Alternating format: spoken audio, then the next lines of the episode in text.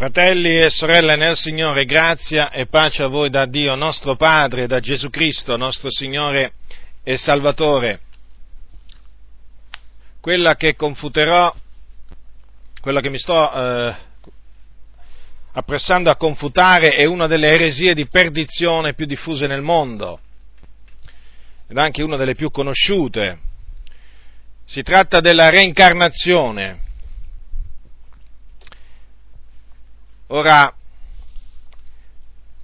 la reincarnazione esiste da migliaia di anni, non è sorta poco tempo fa, ma è sorta tanto tempo fa. Veniva professata anche da alcuni filosofi dell'antica Grecia. E ha cominciato a diffondersi in Occidente molto ampiamente alla fine del XIX secolo, per opera di una società chiamata Società Teosofica, è una setta esoterica fondata da una certa Elena Blavatsky, questa setta fu fondata nel 1875, quindi verso la fine del XIX secolo, e tra le tante eresie di perdizione che, eh, che questa setta pro, ha promosso in Occidente c'è quella della reincarnazione. E ha ricevuto un forte impulso questa, questa eresia dai tanti guru, cosiddetti guru indiani che, che hanno cominciato ad invadere l'Occidente e che hanno fatto tanti proseliti, soprattutto tra i giovani. E questa eresia della reincarnazione è anche accettata da, molta, da, molte persone dello spettacolo, del cinema, dello sport, è molto, è molto diffusa nella, nella nostra società. Nel mondo sono centinaia di milioni quelli che professano la dottrina della reincarnazione. Certo, in alcuni casi ci sono delle varianti, ma comunque sempre di reincarnazione si tratta. Ora, questa la reincarnazione è molto diffusa nel movimento New Age. Che cos'è il New Age? Tradotto significa nuova era o nuovo Evo. È un movimento religioso sociale sorto negli Stati Uniti d'America attorno agli anni 70, che però non ha un, non, una, non possiede una, un'organizzazione gerarchica e centralizzata come altri gruppi religiosi, perché eh, è formato questo movimento da centinaia di gruppi, ma anche da singoli individui autonomi e diversi tra di loro. Ci sono gruppi religiosi, eh, gruppi religiosi pseudo-cristiani, gruppi religiosi di matrice orientale, gruppi pacifisti, femministi, ecologici, ufologici, gruppi di psicologi, di psichiatri, di medici, della medicina alternativa. Per esempio una di queste medicine alternative è la omeopatia, molto diffusa nel, nel New Age, poi gruppi di scienziati, gruppi dediti alla stregoneria, allo spiritismo e altri. Quindi è molto variegato come, come movimento, però tutti questi gruppi eh, si, contra, si contraddistinguono eh, cioè perché hanno una, cioè hanno una, cosa in comune questi, tutti questi gruppi, aspirano tutti a un cambiamento radicale della società, ecco da qui il nome Nuova Era o Nuovo Evo. E secondo loro questa, questa era sta per iniziare e da questa era naturalmente saranno banditi i cristiani. Questo per, in linea, di, in linea diciamo, di massima, questo è quello che è il New Age. E nel New Age la reincarnazione è pressoché un dogma, ci credono quasi tutti. Dunque, qualcuno poi potrebbe dire, ma come tu, fratello, confuti la reincarnazione, ma guarda che in mezzo alle chiese, in mezzo alle chiese la reincarnazione non, non viene professata. È vero, la reincarnazione non viene professata, diciamo, a livello ufficiale in ambito evangelico, in ambito protestante, però ci sono alcuni cosiddetti protestanti, tra cui anche alcuni pastori, che ci credono, o comunque l'hanno adattata, l'hanno adattata. Quindi state molto attenti. Comunque sia, questa è una, è un'eresia che attacca varie, varie dottrine della, della, parola del Signore. Non è che la dottrina della reincarnazione, come, come, vedremo, la dottrina della reincarnazione non è che attacca solo una, dottri, una dottrina della Bibbia, no, ma diverse dottrine della Bibbia. È un'eresia di perdizione perché meno in perdizione quelli che la professano.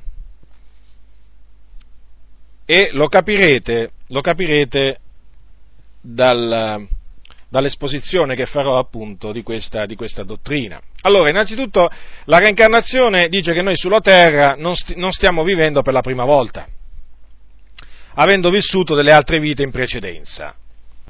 E questo perché, ora voglio fare una premessa, io esporrò la dottrina della reincarnazione dal punto di vista induista, eh, cioè della religione indù, facendo notare man mano eh, i punti dove alcuni divergono, dove non sono tutti d'accordo. Ora, quindi, eh, secondo la dottrina della reincarnazione, noi abbiamo vissuto altre vite in precedenza, e questo perché l'anima dell'uomo, quando abbandona un, un corpo, se ne andrebbe in un altro corpo.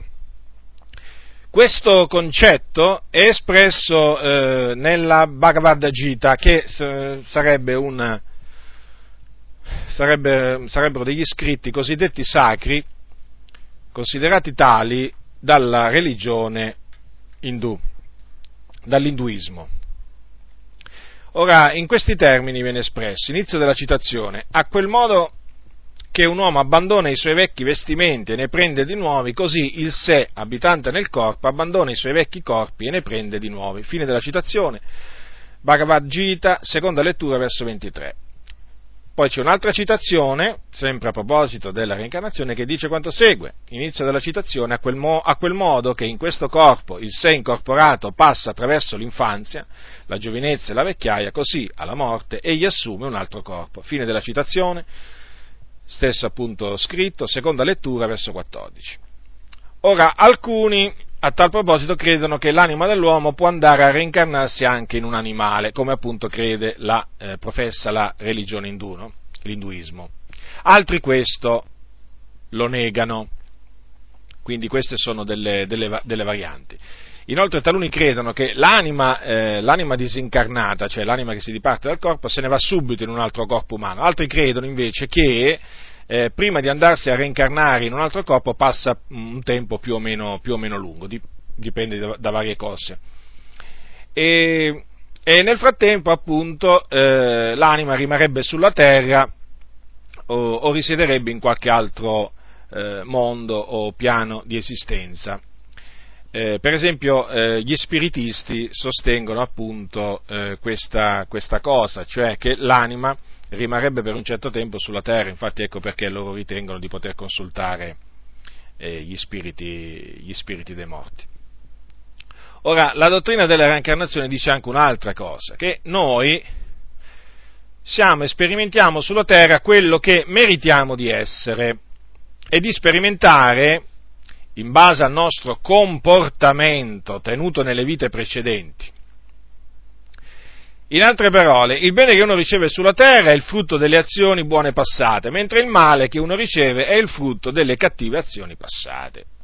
Quindi, qual è la conclusione appunto deriva, a cui arrivano i reincar- reincarnazionisti? Che se uno nasce in una famiglia ricca o ha una buona salute, viene detto che ha un buon karma. Tenetelo bene a mente questo, questo termine, perché è di fondamentale importanza per capire tutto il sistema appunto della reincarnazione. Mentre se nasce in una famiglia povera, è malato e durante la vita subisce sventure di ogni genere, allora si dice che ha un cattivo karma. Karma è scritto con la K davanti, eh? non con la C. È il suo karma. viene detto appunto nell'ambito eh, diciamo di quelli che credono nella, nella, re, nella, reincarnazione. E tutto ciò per dare eh, una spiegazione alla, alla differente condizione sociale degli uomini e agli eventi buoni e cattivi che si succedono nella, nella vita degli uomini. Ora, karma significa letteralmente azione. E che cosa indica? Indica la legge di causa ed effetto. In altre parole, la legge che dice che quello che uno semina in questa vita, quello pure mieterà nella prossima vita terrena. E badate bene che i reincarnazionisti arrivano addirittura a citare un passo della Bibbia per eh, suffragare appunto la cosiddetta legge del karma. E il passo della Bibbia è quello ai Galati, dove Paolo dice quello che l'uomo avrà seminato, quello pure mieterà. Beh, non vi dovete meravigliare se eh, quelli del mondo prendono anche dei passi della Bibbia per sostenere le loro diavolerie. Pensano di aver trovato persino nella Bibbia un alleato, ma in effetti non è assolutamente così, come, lo, come vedremo, perché la Bibbia distrugge la reincarnazione. La reincarnazione non ha posto, non ha posto nella Bibbia.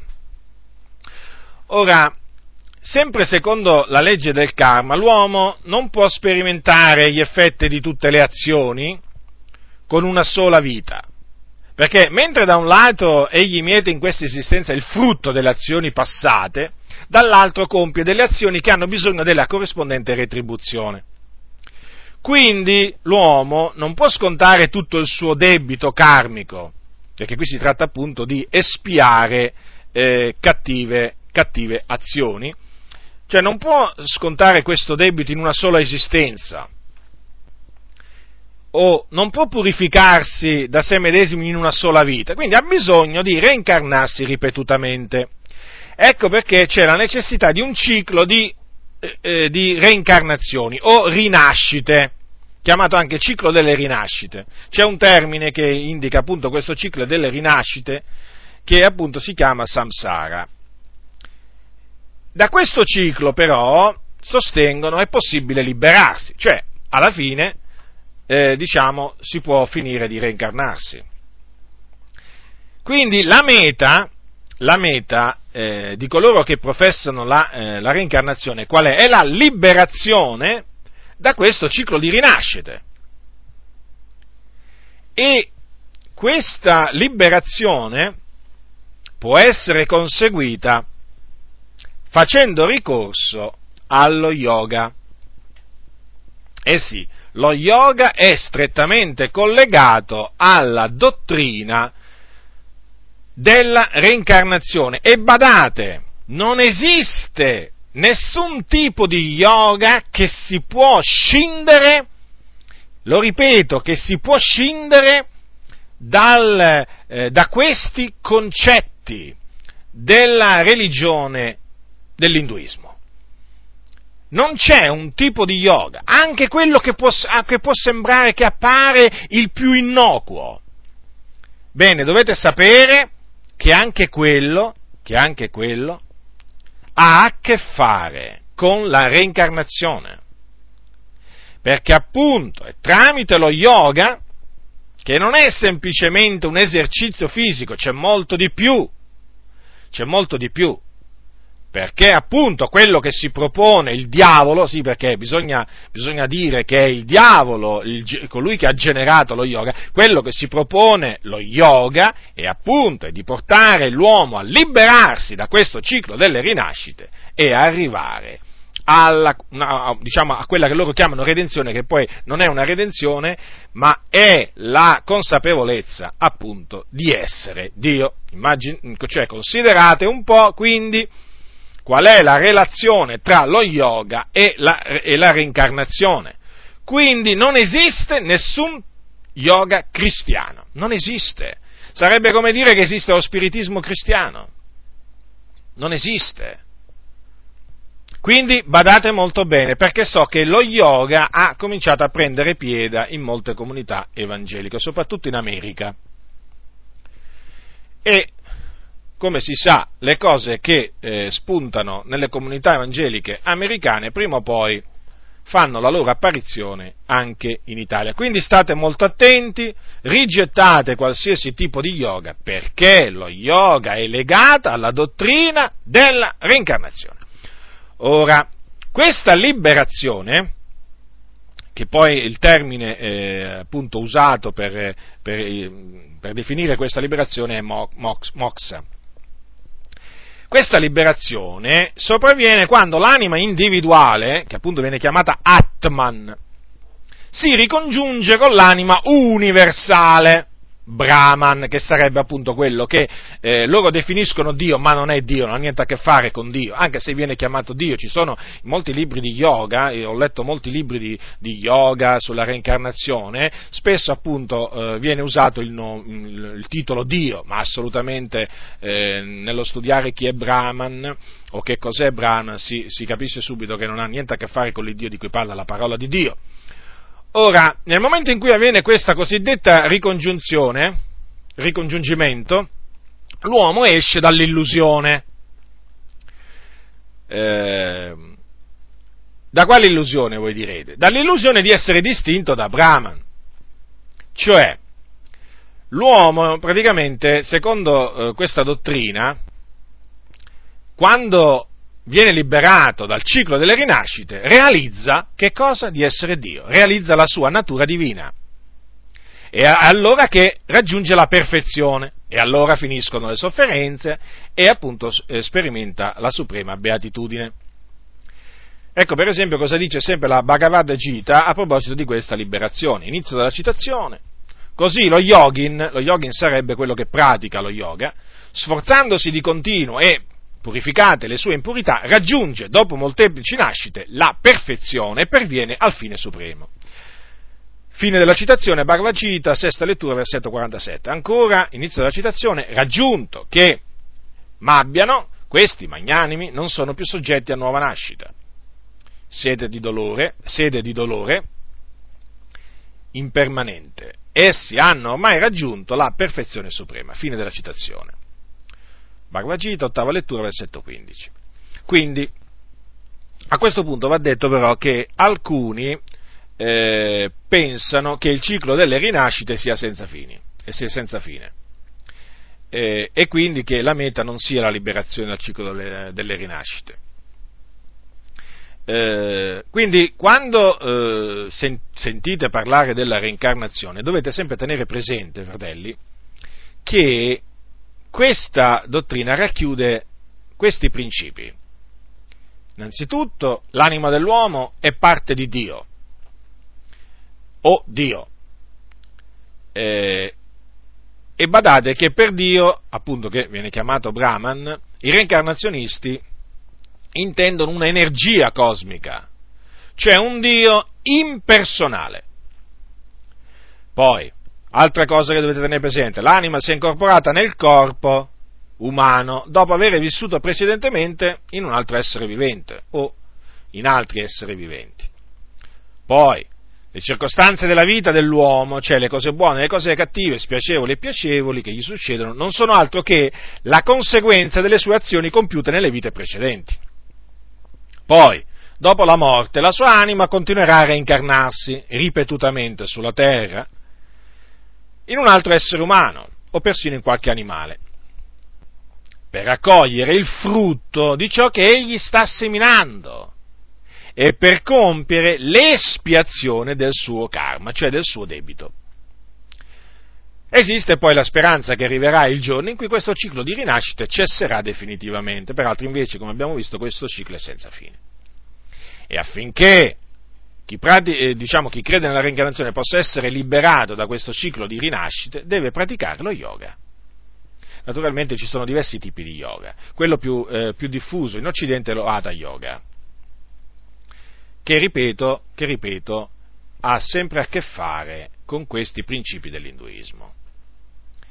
Poi, un'altra cosa che dovete tenere presente è questa, quando l'uomo diventerà Brahman, o meglio, tornerà a, a, a congiungersi con Brahman, appunto mediante lo yoga, e realizzerà la sua natura divina, uscendo dall'illusione di essere separato dalla divinità, per lui finirà questo ciclo di rinascite, perché avrà raggiunto la perfezione. Ecco come si raggiunge la perfezione secondo la reincarnazione. Quindi non è previsto nessun perdono per le cattive azioni, perché esse devono essere pagate fino in fondo, fino all'ultimo spicciolo, dicono. E poi, ultima cosa, ma non la meno importante, questa. Secondo coloro che sostengono la reincarnazione, l'uomo non deve rendere conto delle sue azioni a Dio, ma solo a se stesso. Ora, capite bene che ci si trova davanti a un'eresia di perdizione eh, complessa che, come ho detto prima, attacca diverse dottrine della parola di Dio. E penso che già vi siete, vi siate resi conto come, quanto sia pericolosa. Adesso confuterò la reincarnazione facendovi presente quello che dice la Bibbia su diverse cose, eh, affinché sappiate, affinché riconosciate innanzitutto che la reincarnazione è un'eresia di perdizione, e poi affinché sappiate come rispondere a coloro che sostengono la reincarnazione. Ora, innanzitutto, la scrittura insegna che Dio non è un'energia cosmica, cioè un Dio impersonale, ma è un essere vivente. È una persona che parla, che ascolta, che si ricorda, che ha dei sentimenti e poi che fa del bene o anche del male a secondo che deve premiare o punire. Questo è quello che la scrittura dice su Dio. Quindi l'Iddio di cui parla la Bibbia è una persona. Passiamo adesso all'uomo. La scrittura dice che l'uomo non è parte di Dio, cioè l'uomo non è un'emanazione di Dio. Loro generalmente, quelli della reincarnazione, usano, usano dire che è una scintilla, ha una scintilla l'uomo, è una scintilla divina. E perciò l'uomo non è divino, perché l'uomo è una creatura di Dio. Dio lo fece il sesto giorno a sua immagine e somiglianza. Lo formò dalla polvere e poi gli soffiò nelle narici un alito vitale. È quindi una creatura. È una creatura decaduta a motivo del peccato perché tramite il primo uomo che Dio fece, il peccato entrò nel mondo. E siccome che tutti hanno peccato, tutti sono privi della gloria di Dio e hanno bisogno di riconciliarsi con Dio. Quindi l'uomo ha bisogno di riconciliarsi con Dio. Perché? Eh, perché è nemico di Dio. È nemico di Dio nei suoi pensieri, nelle sue opere. Quindi l'uomo è separato da chi l'ha fatto, cioè dal suo, dal suo fattore è lontano da Dio, vive senza Dio e non potrà mai tornare a realizzare di essere uno con Dio e perciò di essere Dio, perché l'uomo non è mai stato Dio. L'uomo non ha bisogno di realizzare o di rendersi conto di una sua presunta divinità, da lui ignorata. Perché, secondo i reincarnazionisti, il problema dell'uomo qual è? Quello che ignora di essere divino, quello che ignora di essere Dio. Non è assolutamente così, quella è una menzogna, è una menzogna del diavolo. L'uomo, semmai, ignora di essere un peccatore, lontano da Dio, privo della gloria di Dio. E quindi bisogna farglielo sapere. E bisogna fargli sapere che si deve ravvedere e credere nel Signore Gesù Cristo, perché è in questa maniera che l'uomo può essere riconciliato con Dio. Dunque, l'uomo non è una scintilla divina che ha bisogno di ricongiungersi con, con il fuoco da cui è proceduta, no? L'uomo ha bisogno di riconciliarsi Ma guardate bene che questa riconciliazione non ha niente a che fare con la ricongiunzione con Dio di cui parlano appunto quelli, del, quelli della reincarnazione. E naturalmente questa riconciliazione può avvenire solo questa terra, su questa terra, in questa esistenza. E quando avviene questa riconciliazione l'uomo ottiene la purificazione dei suoi, dei suoi, dei suoi peccati. E avendo ottenuto la purificazione dei suoi peccati, è certo poi di andare in cielo col Signore alla sua morte, altrimenti se non si riconcilia con Dio i suoi peccati rimangono su, sulla sua coscienza e quando morirà se ne andrà direttamente all'inferno. Dunque è evidente che questo ciclo delle rinascite è proprio, è proprio qualcosa di inesistente, un qualcosa che il diavolo ha inventato.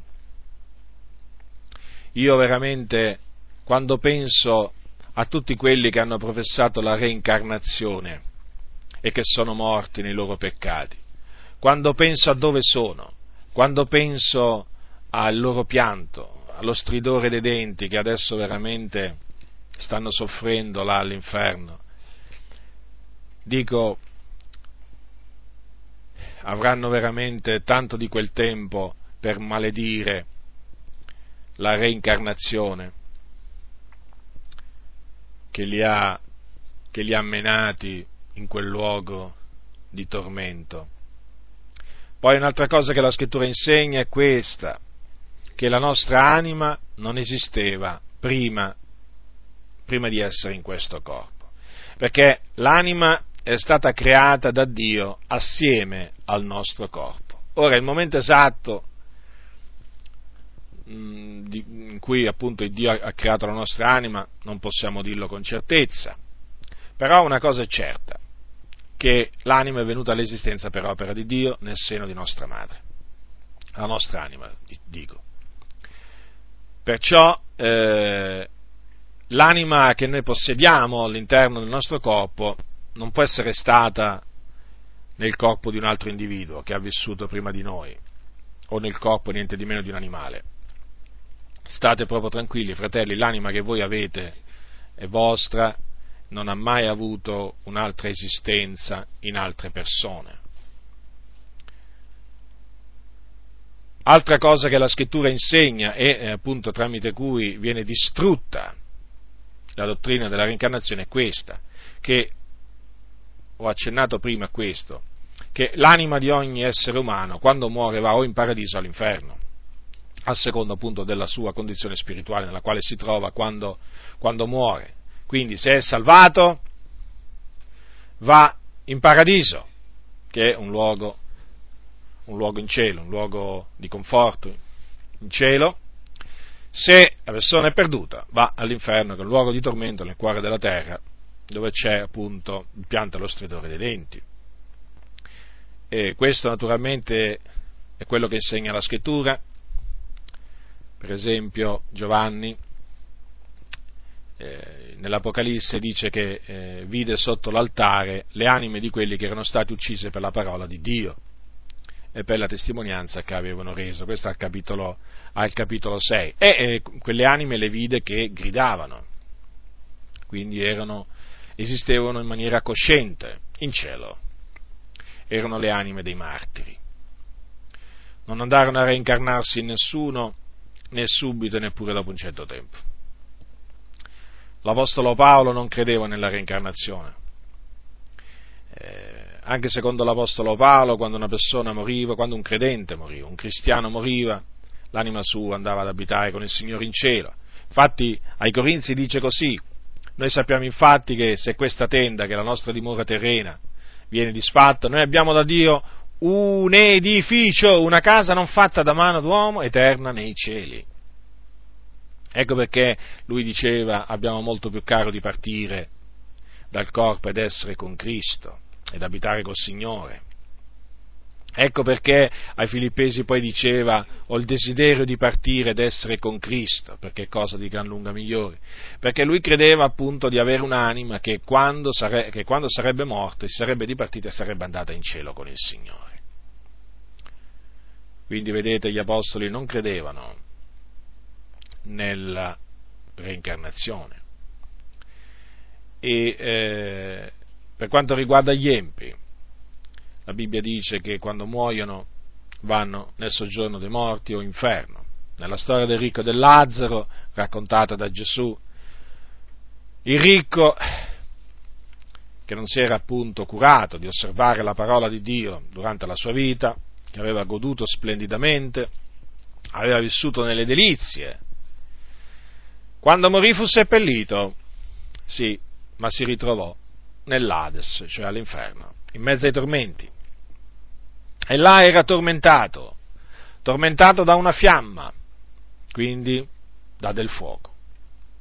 E quando, e quando eh, si, rivolse, si rivolse ad Abramo per avere pietà, perché naturalmente il ricco che non aveva avuto pietà di quel povero chiamato Lazzaro che giaceva alla, porta, alla sua porta, e alla porta appunto del ricco, pieno d'ulceri, bramoso di sfamarsi con le briciole che cadevano dalla tavola del ricco, dico, il ricco che non aveva avuto pietà del povero, quando morì cercò pietà, ma pietà non ricevette. E infatti, quando supplicò Abramo, perché lui dall'inferno vide Abramo e Lazzaro nel suo seno, gli disse, Padre Abramo, abbi pietà di me e manda Lazzaro a intingere la punta del dito nell'acqua per, rinfres- per rinfrescarmi la lingua perché sono tormentati in questa fiamma. Ma Abramo gli disse, figliolo, ricordati che tu ricevesti i tuoi beni in vita tua e che Lazzaro similmente ricevette i mali, ma ora qui egli è consolato e tu sei tormentato. Ecco dunque dove va l'empio Secondo la dottrina della reincarnazione, ricco, l'anima di quel ricco avrebbe dovuto andarsi a reincarnare nel, nel corpo di un poveraccio, eh, pre, diciamo eh, anche lui pieno di ulceri, eh, a cui andavano a leccargli le ulceri i cani. Beh, questo secondo la dottrina della, della reincarnazione. E invece no, secondo la dottrina biblica invece l'empio, l'empio va all'inferno e là ci rimane in attesa della resurrezione. Vedete, anche da questi passi si evince che la reincarnazione non è assolutamente una dottrina, una dottrina biblica.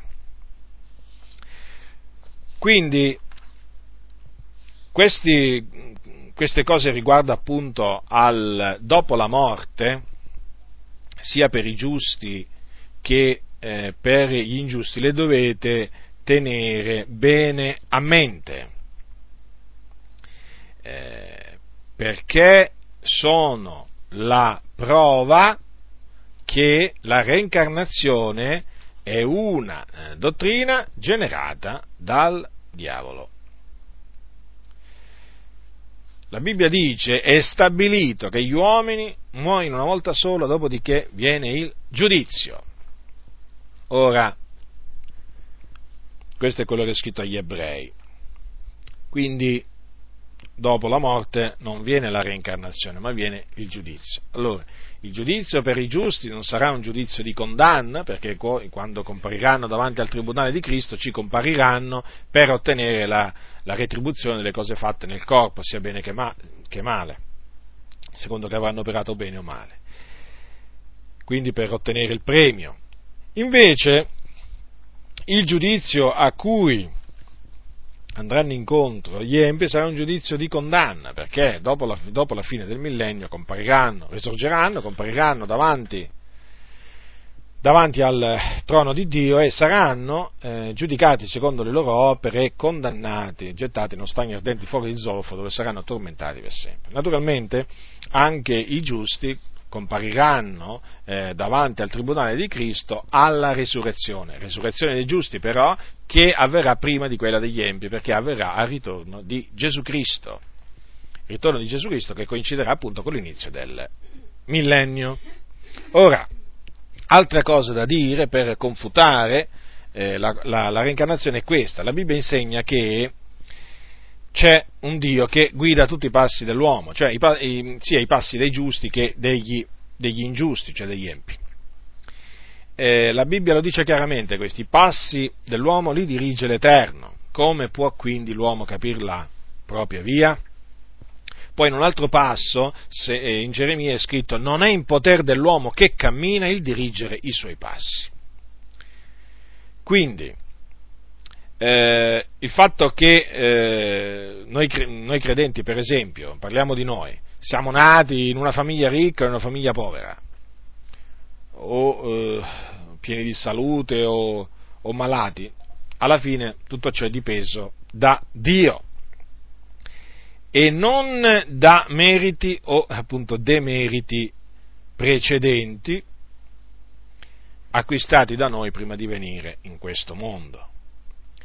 Eh, anche il fatto che abitiamo in un posto eh, ed altre, o che abbiamo un particolare lavoro, o il fatto anche che eh, passiamo determinate circostanze, anche tutto ciò dipende da Dio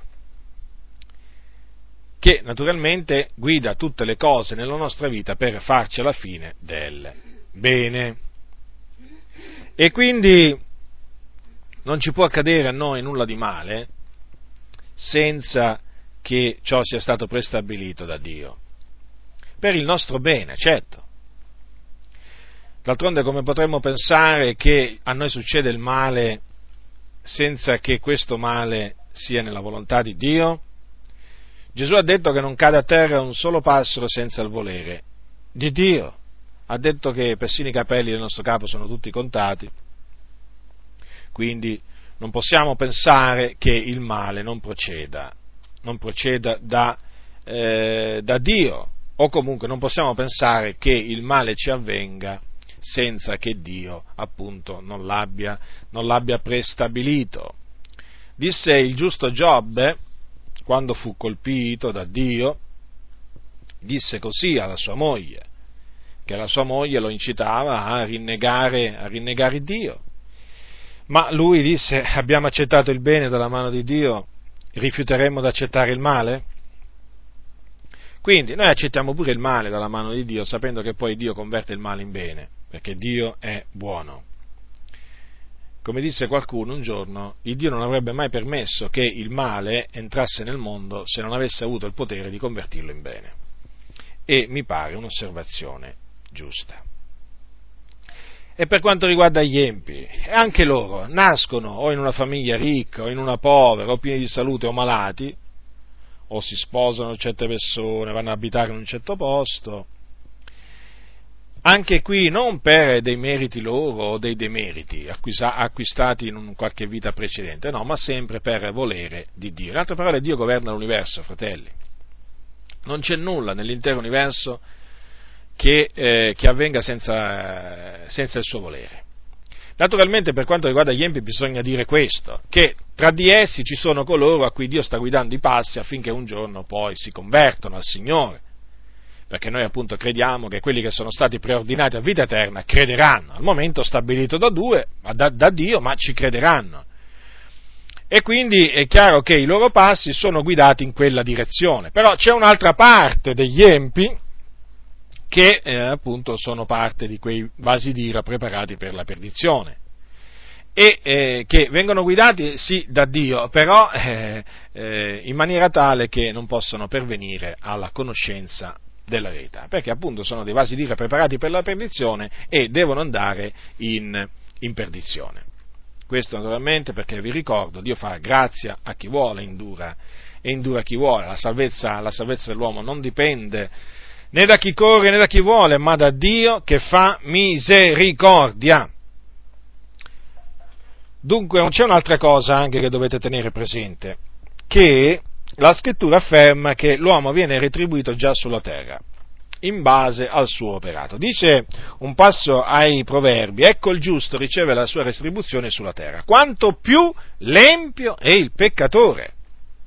Eh, quindi dobbiamo tenere bene a mente questo, che eh, il giusto, sia il giusto che l'empio, ottengono il frutto delle loro opere già sulla terra, già sulla terra. Ma badate bene che questo operato è solo eh, quello attuale. Non è che il giusto riceve una retribuzione per delle opere compiute in vite precedenti. Eh, come anche l'empio non è che riceve la retribuzione di opere malvagie compiute in vite precedenti, no. Il giusto riceve ricompensa per opere fatte in, in questo mondo, in questa vita. E naturalmente l'empio altrettanto riceve punizione per opere malvagie compiute in questo, in questa vita. Quindi ognuno miete quello che ha seminato, ma in questa vita, e solo in questa vita. E questo naturalmente è quello che ha stabilito il Dio, eh? e nessuno può sfuggire a questa legge stabilita da Dio, eh? come nella natura, se tu semini patate, vai a raccogliere patate, così nella vita spirituale, se tu semini il bene, raccoglierai, raccoglierai il bene. E come nel, nel campo, diciamo, naturale, se tu semini spine e triboli, non ti puoi aspettare di andare a raccogliere fragole, o ciliegie, o fichi, o uva, perché raccoglierai spine e triboli, così l'empio semina il, l'iniquità e miete pure eh, malvagità, cose, cose, brutte. Infatti quelli che, seminano, me, eh, quelli che seminano vento mietono tempesta poi. Eh. Quindi questa è una legge stabilita a Dio, quindi lo vedete non ha niente a che fare con la legge del karma della reincarnazione.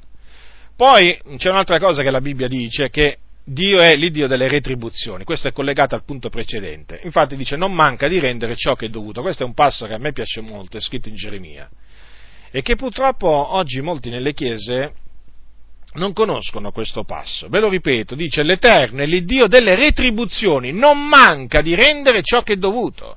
Quindi, sia che l'uomo abbia fatto del bene o che abbia fatto del male, per certo il Dio non gli mancherà di, di, dargli, di rendergli ciò che è dovuto. Quindi, il Dio retribuisce il male che viene fatto, eh, naturalmente eh, punendo coloro che lo compiono e li punisce come essi meritano. Guardate che nella scrittura ci sono molti esempi di persone punite da Dio per le loro opere malvagie. Faraone uno di questi, colpito da grandi piaghe, no? perché si era, si era preso la moglie del patriarca Abramo. E poi che dire di Nebuchadnezzar, re Nebuchadnezzar di Babilonia, re di Babilonia che fu colpito da Dio a motivo della sua arroganza. E poi ci fu per esempio il re Joram, che fu colpito da Dio con una malattia incurabile, considerate. E questo a motivo della sua malvagità. E badate che alla punizione di Dio non, non, scampano nemmeno i credenti. E infatti dice Paolo ai santi di, di, Colosse, chi fa torto riceverà la retribuzione del torto che avrà fatto e non ci sono riguardi personali. E Pietro non ha forse detto che è giunto il tempo in cui il giudicio ha da cominciare dalla casa di Dio? E qual è la casa di Dio? Qual è la casa di Dio? La casa di Dio? Chi è la casa di Dio? Che cos'è la casa di Dio? La casa di Dio siamo noi. Siamo noi popolo di Dio, siamo noi chiesa di Dio. Eh, a tal proposito, vi ricordate Anania e Saffira? Quando Anania e Saffira mentirono eh, allo Spirito Santo, perché come voi sapete avevano venduto un, eh, diciamo, pa, mm, diciamo, un, loro, un, diciamo, un loro possesso, infatti è scritto così, vendè un possesso. Un certo uomo chiamato Anania con Saffira, sua moglie, vendè un possesso e tenne per sé parte del prezzo, essendone consapevole anche la moglie e appunto è portata una, una parte la posa ai piedi degli apostoli. Ora, siccome che eh, Anania mentì a Pietro, eh, dicendogli appunto che quello era tutto il ricavato del, della vendita del possesso, e Pietro, avendo avuto una rivelazione che così non era, il Dio che fece lo fece morire, sì, morire all'istante. E così naturalmente la stessa, la stessa sorte, la stessa punizione eh, sopraggiunse, eh, colse anche la moglie di Anania, cioè Safira, che eh, qualche ora dopo venne anche lei e alla domanda di Pietro rispose naturalmente anche lei mentendo e anche lei morì e fu poi seppellita. Quindi vedete la punizione di Dio eh, non, manca, eh, non, manca, di arrivare anche su quei credenti che eh, pensano di poter tentare il Signore, pensano di eh, rimanere impuniti facendo, facendo il male eh, e così via anche, credenti, anche, nella chiesa di Corinto si abbatterono dei giudizi di Dio sui credenti, perché furono colpiti dalla malattia anche con la morte, perché eh, si erano appunto accostati alla cena del Signore in maniera indegna. Quindi, in verità, l'Eterno è l'Iddio delle retribuzioni, non manca di rendere ciò che è dovuto. Quindi temiamo il Signore Poi un'altra cosa che la Bibbia insegna chiaramente è questo, che il fatto che uno soffra molto sulla terra non significa che egli sia stato un ingiusto o un empio in vite precedenti. Ora, per dimostrare questo, io prendo l'esempio di Gesù. Ora, considerate Gesù. Perché proprio l'esempio di Gesù eh, annulla proprio tutto questo, tutto questo diciamo, discorso appunto della, della, che fanno quelli della reincarnazione. Ora, eh, Gesù soffrì molte sofferenze, eppure era un uomo giusto, irreprensibile, immacolato. E per quale motivo soffrì? Per quale motivo soffrì tutte quelle cose di cui la scrittura parla? Forse perché il suo karma era cattivo, ossia perché nelle sue vite precedenti aveva accumulato tante male azioni che poi ha dovuto eh, pagare, spiare nella sua vita. No, non è così. Non è così perché il figlio di Dio, coeterno con Dio Padre, era presso Dio avanti alla fondazione del mondo. Quindi prima che lui si incarnasse era là in cielo, nella gloria, con il Dio Padre. Ma badate che Gesù non era la reincarnazione di nessuno, vissuto prima di lui, eh, come alcuni insinuano. E lui là nel cielo era in uno stato di purezza, incontaminata. E infatti l'Apostolo Pietro lo chiama l'agnello senza difetto né macchia, ben preordinato prima della fondazione del mondo. Quindi Gesù soffrì tutte quelle cose non perché il suo karma era cattivo, ma perché così Dio aveva stabilito che lui doveva soffrire per i nostri peccati, al fine di purificarci da tutte le nostre iniquità, col suo prezioso sangue. E badate che come Gesù, il nostro Maestro, il nostro Signore, il nostro Salvatore, ha sofferto, anche noi siamo chiamati poi a soffrire. Sì, anche noi. D'altronde Gesù l'ha detto, se hanno perseguitato me, perseguiteranno anche voi. Gli insulti, Gesù ricevette molti insulti. Che pensiamo noi di non riceverli pure noi? Certo, anche gli insulti a noi ci aspettano. E, e, quindi sofferenze, a noi ci aspettano delle sofferenze, d'altronde la Bibbia dice che molte sono le afflizioni del giusto.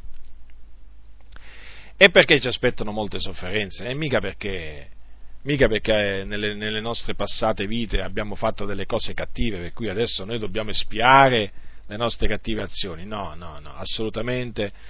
Noi eh, eh soffriamo e soffriremo fino alla fine perché? Perché il Signore ci ha scelti di mezzo al mondo e per questo il mondo ci odia e ci perseguita. Come d'altronde il mondo odiò, odiò Gesù, perché Gesù non era di questo mondo. Quindi i cristiani di tutte le, le, di tutte le epoche hanno sofferto non perché il loro karma era cattivo, ma perché i cristiani non fanno parte di questo mondo e siccome, e siccome che il principe di questo mondo è il diavolo, il diavolo istiga le persone del mondo a scagliarsi contro, contro di noi. Vedete, questo fatto del, eh, delle, sofferenze, delle, sofferenze, attribuite al, al karma, badate che è di una pericolosità terribile perché in questa maniera si possono giustificare, si possono giustificare i comportamenti eh, più, più, criminali eh, talu, degli uomini, perché si può sempre dire, beh, quelli stanno soffrendo perché eh, nella loro vita precedente sono stati cattivi. Quindi la sofferenza che quelle persone eh, eh, soffrono patiscono, non viene attribuita appunto alla malvagità di altri esseri umani o eh, all'esistenza del diavolo e così via, no, viene attribuita niente di meno a delle cattive azioni, presunte cattive azioni, compiute in una vita precedente, in una vita, in una vita precedente e naturalmente per le quali si impone un, eh, un pagamento. D'altronde, d'altronde, dato che quelli del New Age eh, naturalmente hanno deciso che i cristiani devono essere banditi dalla nuova era, che secondo loro deve arrivare, un'era, un'era, di pace, però guarda caso da questa era di pace sono banditi i cristiani, perché i cristiani sono esclusivisti, loro dicono che esiste solo, eh, che solo Gesù è la salvezza, solo Gesù è la via, che solo loro sono nella verità, e quindi devono essere banditi, perché nel New Age eh, v- diciamo, vale la regola, tutti hanno ragione, nessuno ha torto, eh, perché un groviglio è un groviglio di menzogne, e naturalmente tutti hanno, tutti hanno la loro dottrina, nessuno può dire di essere nella verità, tutti hanno la loro verità, quindi i cristiani che dicono che solo loro hanno la verità sono da bandire e naturalmente quindi sono da perseguitare. Però nel momento in cui i cristiani saranno perseguitati anche a morte, perché ci sono alcuni esponenti del New Age che hanno previsto la persecuzione a morte contro i cristiani, che cosa diranno? Beh, diranno il loro karma. Eh, questo meritano, nelle loro vite precedenti hanno vissuto in maniera cattiva, eccoli qui quindi che devono spiare. Badate perché eh, queste sono cose, cose reali, eh, non che eh, non sono cose campate in aria come si suol dire. Lo so che forse alle orecchie di qualcuno possono sembrare strani questi concetti, però vi posso, vi posso assicurare, che negli ambienti in cui si accetta la reincarnazione le cose che vi dico sono appunto, diciamo, si discute, si discute abbastanza frequentemente di queste cose. Ora, poi c'è un'altra cosa naturalmente che dovete tenere presente, che la Bibbia insegna che esiste il diavolo o Satana e il diavolo è un essere malvagio che appunto mediante i suoi, i suoi ministri invisibili governa il mondo tiene sotto di sé soggiogato il mondo. Quindi l'uomo pecca perché è sotto la potestà del diavolo. Infatti dice chi commette il peccato è dal diavolo, perché il diavolo pecca dal principio. Infatti vi ricordate Caino? Caino perché uccise il suo fratello Abele? Perché? Perché Caino era dal diavolo. Eh, quindi eh, chi compie il male lo compie perché è dal diavolo. Non è che lo compie sempre per la, per la, stessa ragione, cioè perché in una vita precedente ha fatto questo, ha detto quest'altro. Per esempio, nel, mm, nel New Age ci sono alcuni che dicono, per esempio, che uno è omosessuale perché in una vita precedente si faceva beffe degli omosessuali.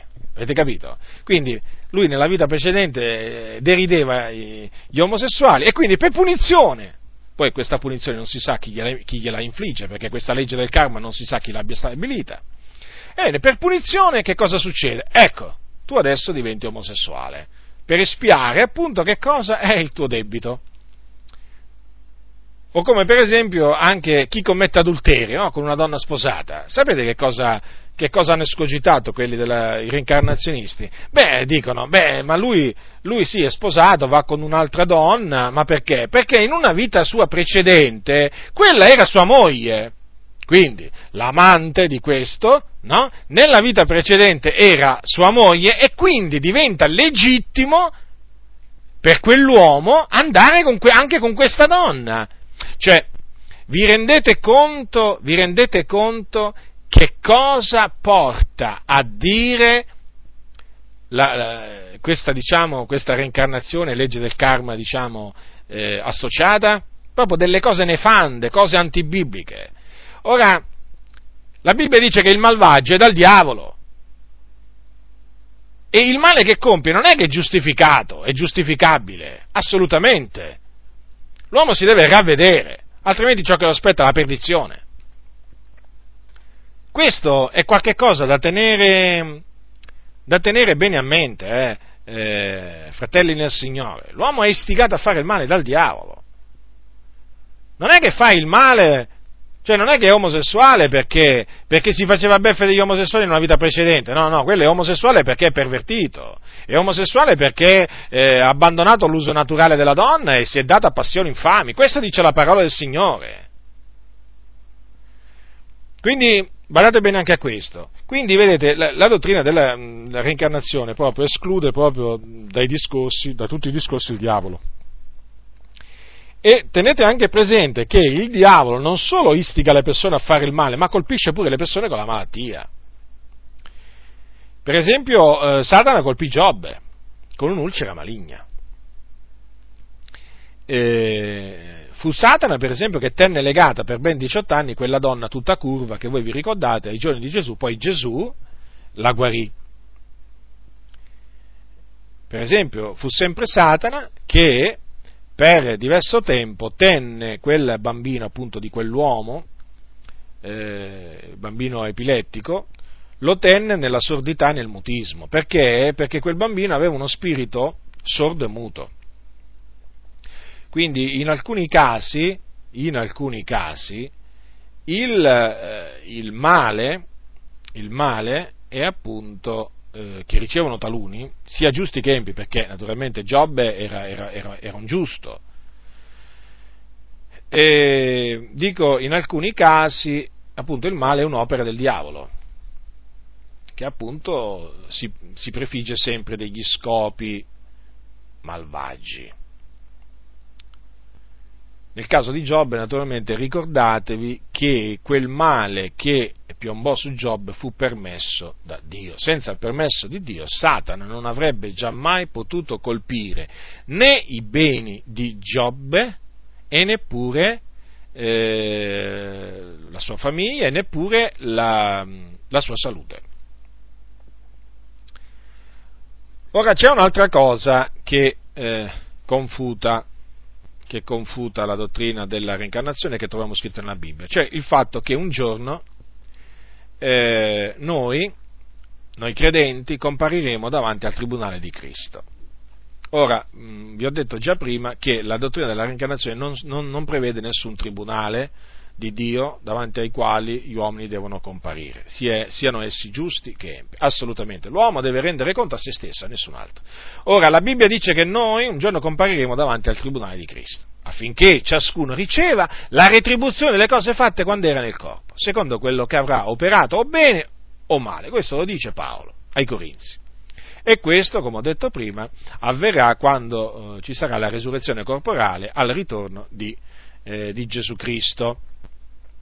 Quindi in quel giorno riceveremo la retribuzione delle cose fatte in questa vita e Dio ci darà la retribuzione per mezzo di Cristo Gesù.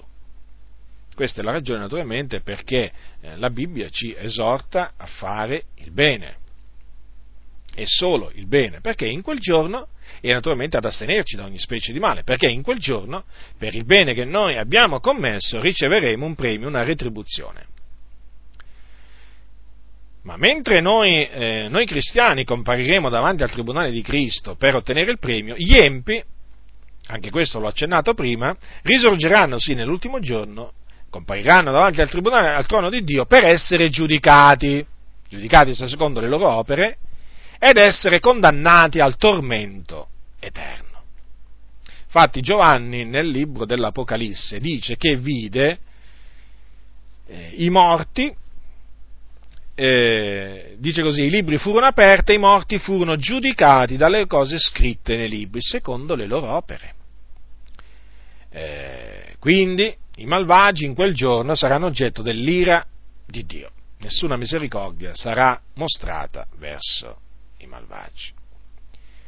Quindi non c'è la possibilità che i malvagi, dopo, dopo morti, tornino a vivere sulla terra per pagare i loro debiti, no, perché quei debiti che hanno contratto i malvagi, che poi appunto sono peccati, perché i peccati nella Bibbia sono eh, chiamati anche debiti, dico quei debiti rimarranno con i malvagi per l'eternità e per quei debiti dovranno subire una punizione eterna, appunto perché a questo sono destinati. Certamente tra i malvagi ci saranno diversi gradi di punizione, questo, lo, questo la scrittura lo insegna anche questo chiaramente, perché appunto saranno giudicati in base alle loro opere. Per esempio, vi ricordate quello che disse, quello che disse Gesù a proposito degli scribi che divoravano le case delle vedove, quando dice al capitolo 12 di Marco, versetto eh, 38, diceva nel suo insegnamento guardatevi dagli scribi i quali amano passeggiare in lunghe vesti ed essere salutati nelle piazze ed avere i primi seggi nelle sinagoghe, i primi posti nei conviti. Essi che divorano le case delle vedove e fanno per apparenza lunghe orazioni, costoro riceveranno una maggiore condanna. Vedete? C'è una maggiore condanna. Certo, si tratterà sempre di condanna, però ci sarà una maggiore condanna per taluni, comunque sempre di punizione eterna.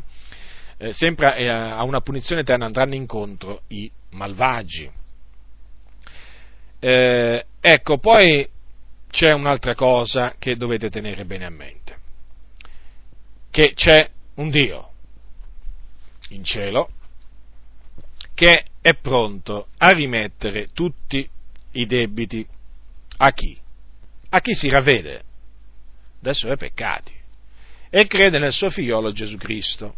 Il profeta Isaia, centinaia di anni eh, prima che venisse Gesù, disse questo, lasci l'empio la sua via e l'uomo iniquo i suoi pensieri e si converta all'Eterno, che avrà pietà di lui e al nostro Dio che è largo nel perdonare.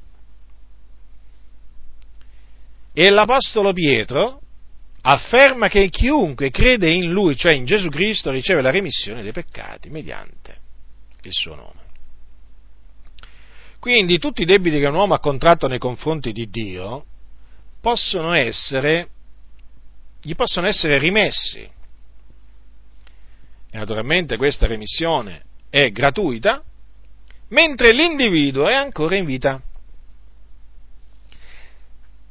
La cosiddetta legge del karma non prevede nella maniera più assoluta nessun perdono, nessun perdono, perché l'uomo non può ottenere perdono, l'uomo deve pagare sì, quando si leggono dei libri sulla reincarnazione si legge sempre l'uomo deve pagare, deve spiare. Sì, talvolta si può incontrare in questi, diciamo, libri sulla reincarnazione il termine perdono, ma in effetti, non il termine perdono, il termine di assoluzione o espiazione. Però alla fine si tratta sempre di, di un'autoassoluzione, di un'autoespiazione, perché è l'uomo che è chiamato, prezzo, è chiamato, a pagare il prezzo del suo riscatto, non è che qualcun altro che paga per lui, no, assolutamente. Eh, invece la Bibbia cosa dice? Che il pagamento del riscatto è stato compiuto una volta per sempre da Cristo Gesù. Quando? Quando offrì se stesso sulla croce per espiare i nostri peccati. Quindi Gesù ha pagato per noi. Gesù ha pagato per tutti i debiti che noi avevamo contratto verso Dio. E con il suo sangue, con il suo sacrificio, tutti quei debiti sono stati cancellati. Questa è la buona notizia del regno di Dio. Questa buona notizia è assente, totalmente assente in coloro che sostengono la reincarnazione. Guardate che la reincarnazione è un potente strumento del diavolo per tenere centinaia di milioni di persone in tutto il mondo lontano dalla buona notizia del regno di Dio. E penso che ve ne siete già accorti. Ora la scrittura dice che con un'unica offerta egli ha, per sempre resi perfetti quelli che sono santificati. Ora, abbiamo visto prima che quelli della reincarnazione sostengono che la perfezione si raggiungerà dopo un lungo ciclo di rinascite, dopo aver pagato un sacco di debiti, aver espiato un sacco di debiti, invece no. La Bibbia dice che il Dio, il Signore ci ha resi perfetti. Ci ha resi perfetti in virtù della nostra fede in Gesù Cristo. E questo grazie allo spargimento del sangue che Gesù ha fatto sulla croce, perché è stato mediante quello spargimento che noi siamo stati resi perfetti quanto alla coscienza. Perché nel sangue di Cristo c'è il potere di cancellare i peccati o i debiti dalla coscienza dell'uomo.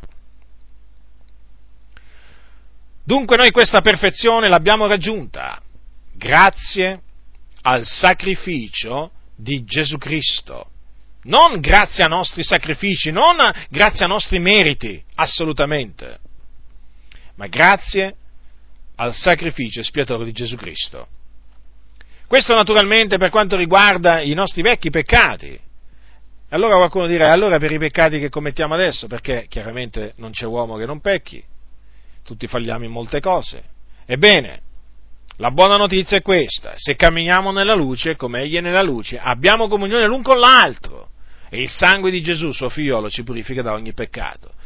Non è una buona notizia questa? È come se lo è. Il sangue di Cristo, quindi, ci ha purificati dai nostri vecchi peccati e ci continua a purificare dai peccati nei quali ancora talvolta cadiamo.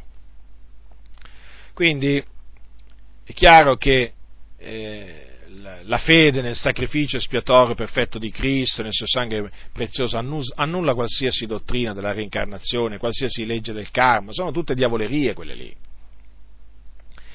Eh, si legge spesso nel, nei, nei, libri dei reincarnazionisti che appunto la perfezione non si può raggiungere solo in una sola vita, no, no. Invece la buona novella del regno di Dio è proprio questa, che la perfezione si può raggiungere in questa vita, ma non tramite i propri sacrifici, assolutamente, ma tramite la fede nel sacrificio perfetto di Gesù Cristo avvenuto una volta per sempre.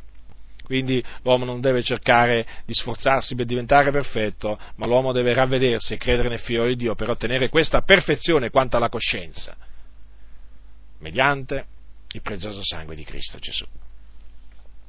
Ora è evidente dunque che alla luce di tutti questi ragionamenti tratti dalle Sacre Scritture, la reincarnazione e la, eh, la legge del karma ad essa associata sono delle menzogne. Ora vi voglio Ora voglio confutare alcuni ragionamenti che fanno i reincarnazionisti prendendo dei passi della Bibbia. Sì, perché, come vi ho detto prima, ora vi ho detto prima appunto che per sostenere la legge del karma i reincarnazionisti prendono niente di meno che il passo ai Galati dove Paolo dice che quello che l'uomo avrà seminato, quello pure mieterà. Ma non è mica finita qua, loro ci sono altri passi che prendono per sostenere la reincarnazione, cioè il fatto che l'uomo torna a vivere sulla terra. Adesso ve li citerò. Allora, uno di questi è nel Salmo 90, prendete il Salmo 90, versetto 3.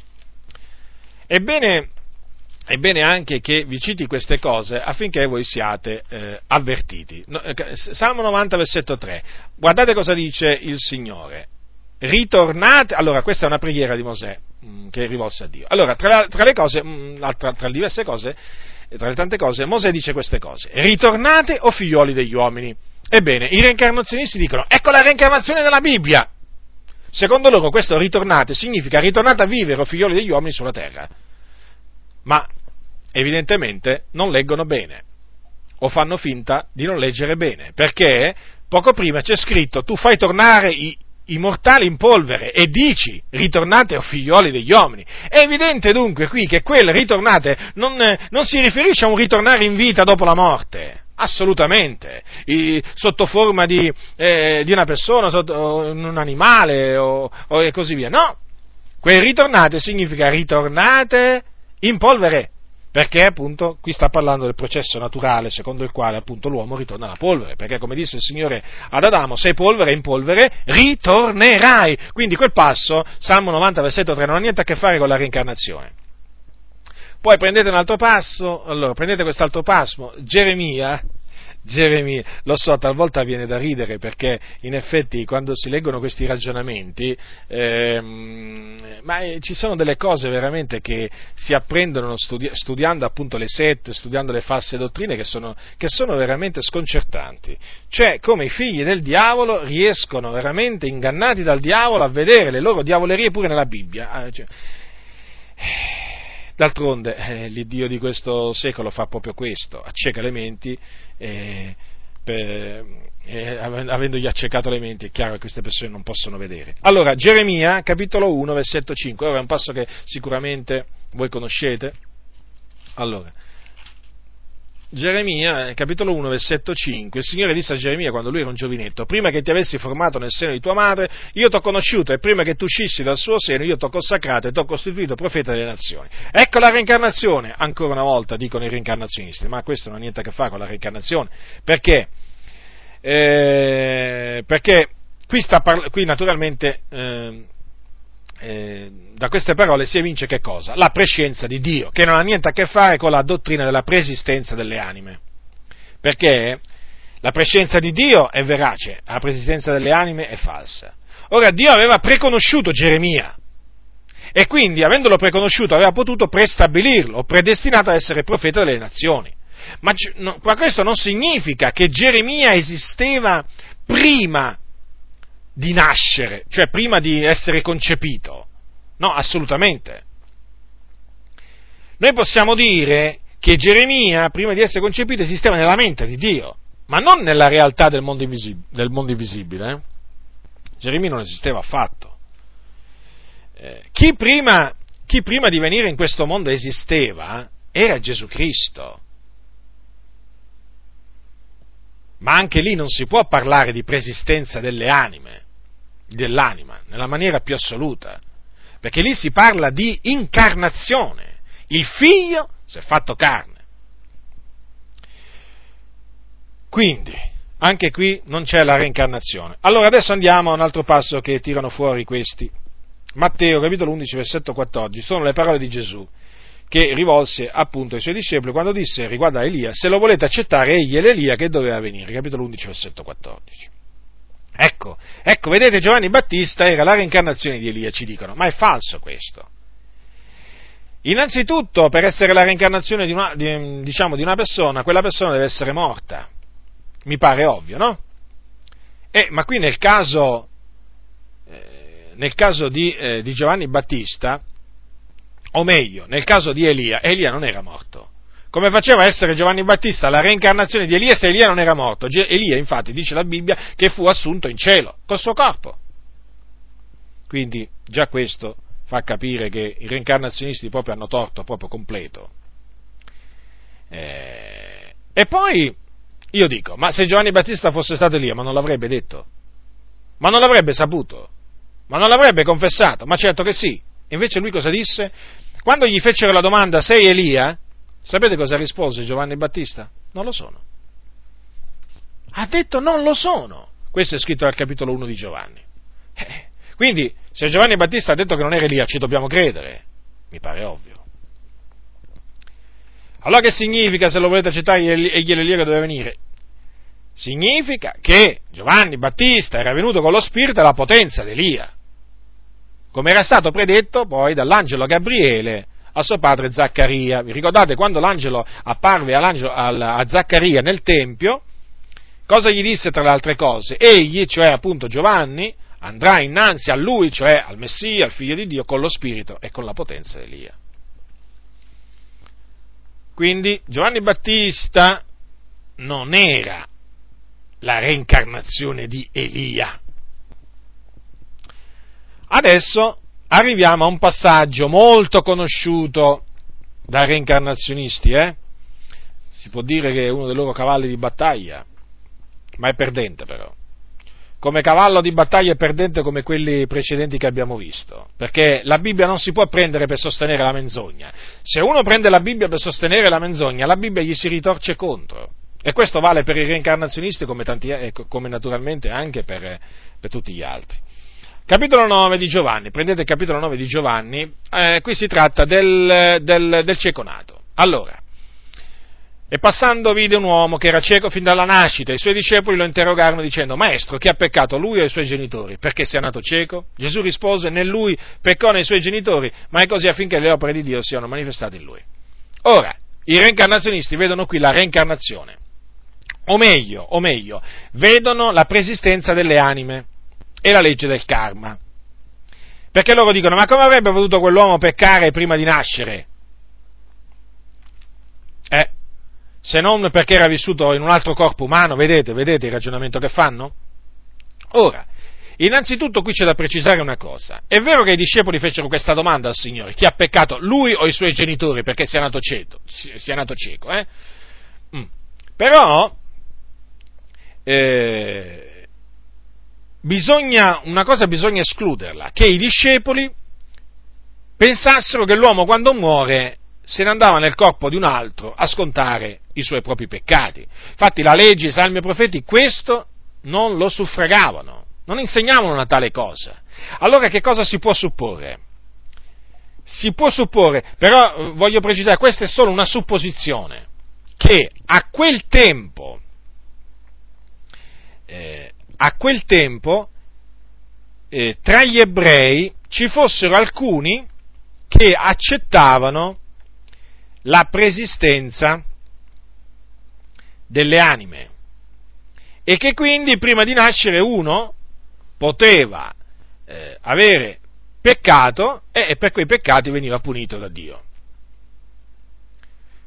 Eh, quindi i discepoli, avendo saputo questo, hanno fatto quella domanda. Appunto per sapere se la cecità di quell'uomo era stata dovuta a un suo proprio peccato personale, quindi commesso prima di nascere, perché se era nato cieco, è ovvio questo, o appunto dai suoi genitori. Comunque la cosa importante qui non è la domanda fatta dai discepoli, ma la risposta di Gesù.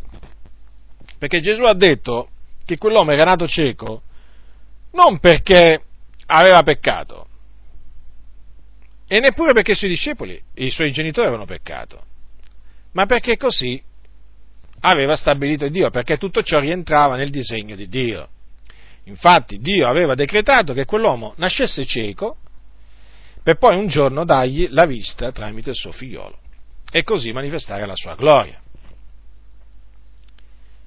Quindi ancora oggi ci possono essere persone che nascono con una certa malattia o anche finanche cieche proprio affinché le opere di Dio siano manifestate in lui. Non c'è niente di che meravigliarsi.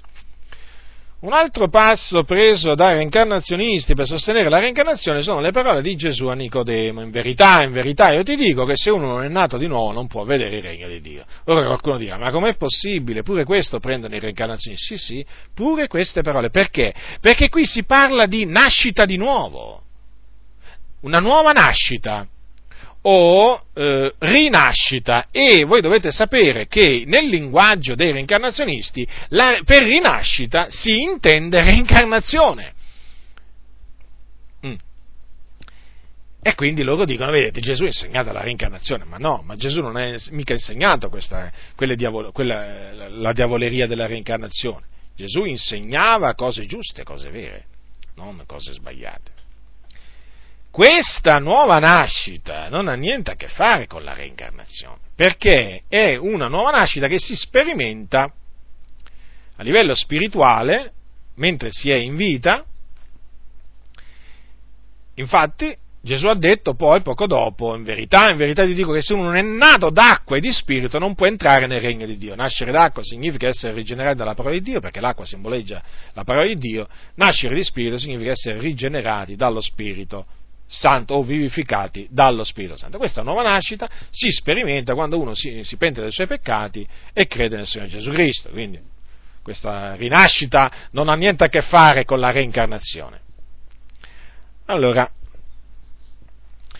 adesso eh, voglio eh, rispondere ad alcune obiezioni che fanno i reincarnazionisti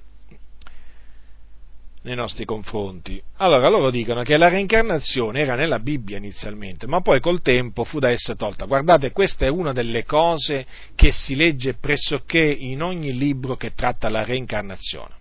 E naturalmente è responsabile eh, di questa omissione sarebbe stata la Chiesa. La Chiesa quindi Bibbia, eh, la, avrebbe tolto dalla Bibbia la reincarnazione perché? Perché la dottrina della reincarnazione diminuiva il potere della Chiesa. Perché? Perché la, la, la reincarnazione responsabilizza l'individuo.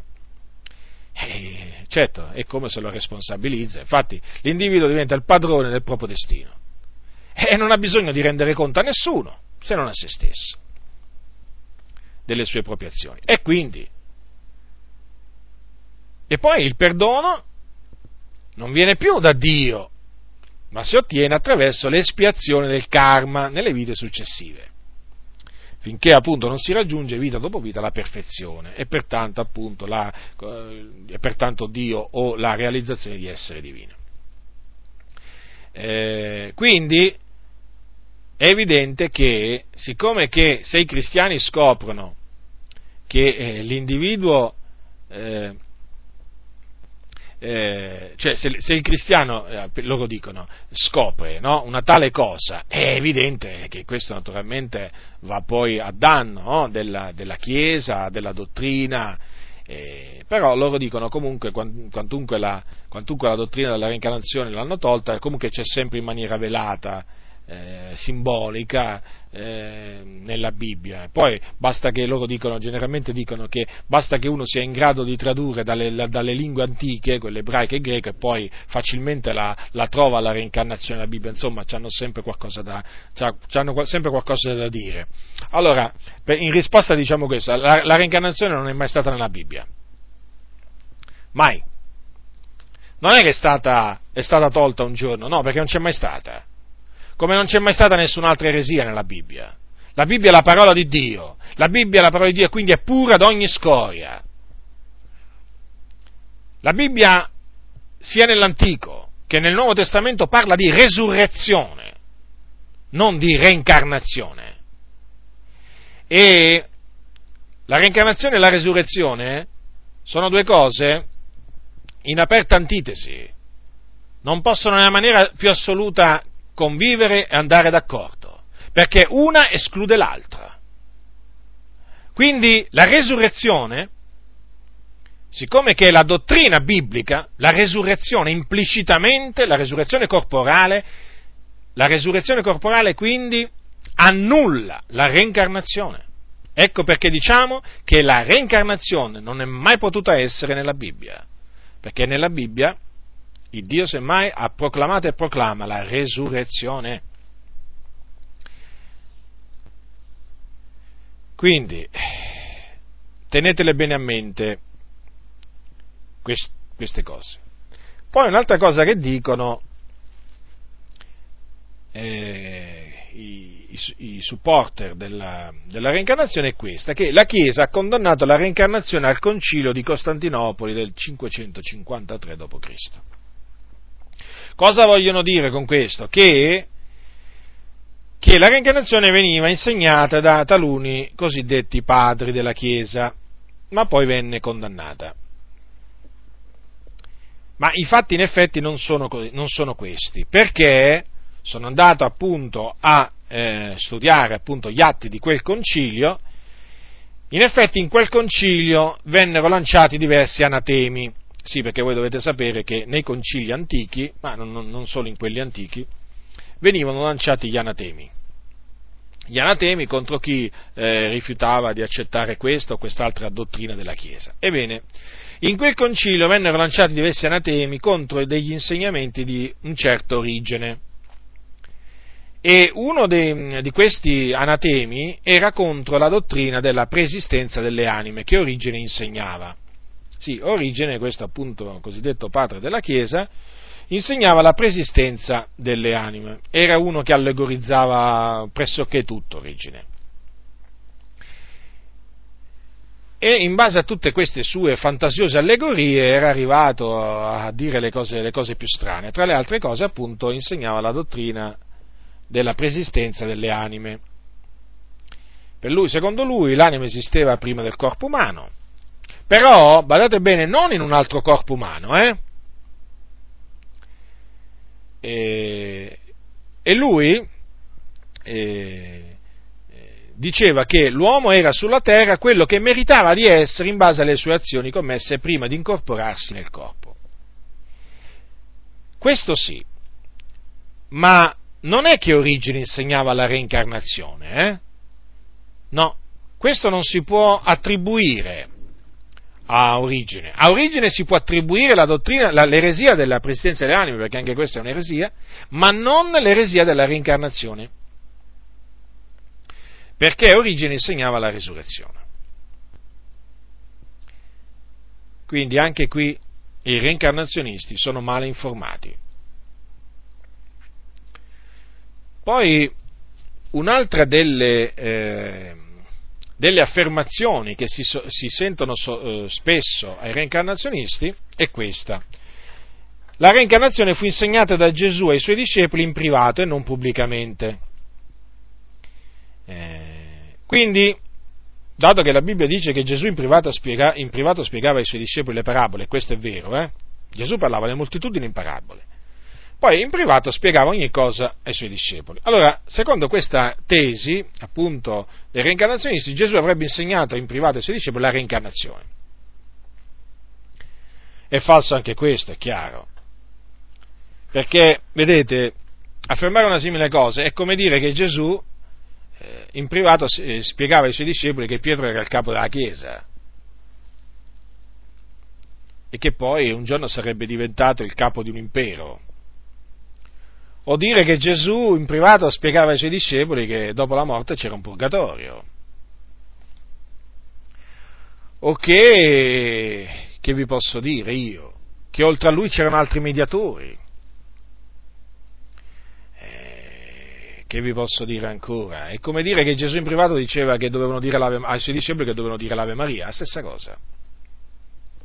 Niente di nuovo sotto il sole. Chiaro, questo è un, è un, uno stratagemma usato dai nemici della croce per cercare di sedurre gli eletti di Dio. Guardate, questo, questo, questo stratagemma fu usato sin dall'inizio eh, da, dagli eretici, in particolare avendo letto eh, diverse, eh, in particolare il libro di, eh, di Ireneo Vescovo di Lione contro le eresie, che fu uno dei primi libri confutatori che ho letto, eh, la cui lettura mi incoraggiò molto a cominciare eh, quest'opera di confutazione.